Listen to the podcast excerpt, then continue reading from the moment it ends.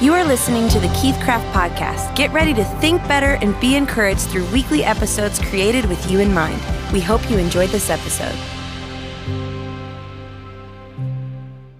Welcome to day 19 of 21 days of leadershipology. I'm so glad that you've chosen to join us. And, you know, this has been a dream of mine just to get the word out to help people lead their lives and as you've heard, if you've listened to any of my other podcasts, um, I came up over two decades ago with the word leadershipology, a philosophy of leadership, how to lead yourself well so that you can lead others well.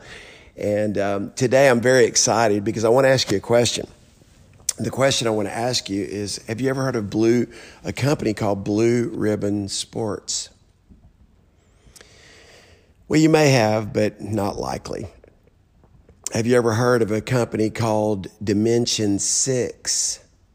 Well, not likely, because that name was never given in the rebrand of Blue Ribbon Sports.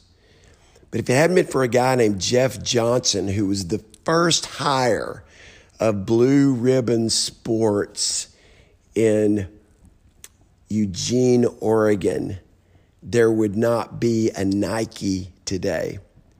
In fact, the famous Phil Knight of Nike, when Jeff Johnson was reading an in flight magazine on an airplane, and he was looking at words like Kleenex and uh, Xerox and began to realize the power of two syllable words as he read this, this in flight magazine about marketing.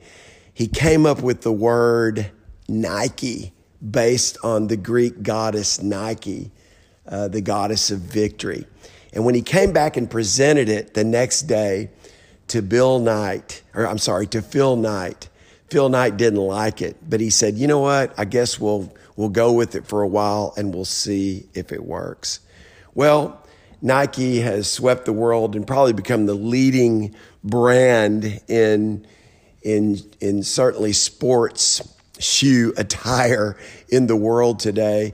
And I'll bet he's glad that he chose the word Nike to represent his company. I'll never forget my first set of Nikes.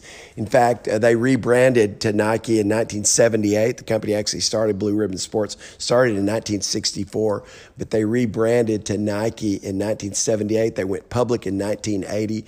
And it was in 1980 that I played for Evangel University, a small NAIA division school in Springfield, Missouri, and Nike actually sponsored us.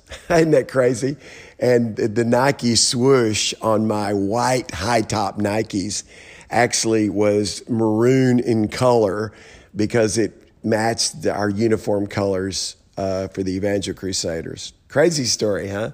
Well, that leads me to the leadershipology of the of, of the day, number 19 of these 21 days of leadershipology, and that is do it do it. I love Nike's uh, phrase, just do it. But here's the leadershipology don't let what is not happening keep you from doing what you know to do to make it happen. Be a rainmaker. One drop starts a puddle. The TBQ is this Have you ever allowed what you couldn't do to keep you doing from what you could do?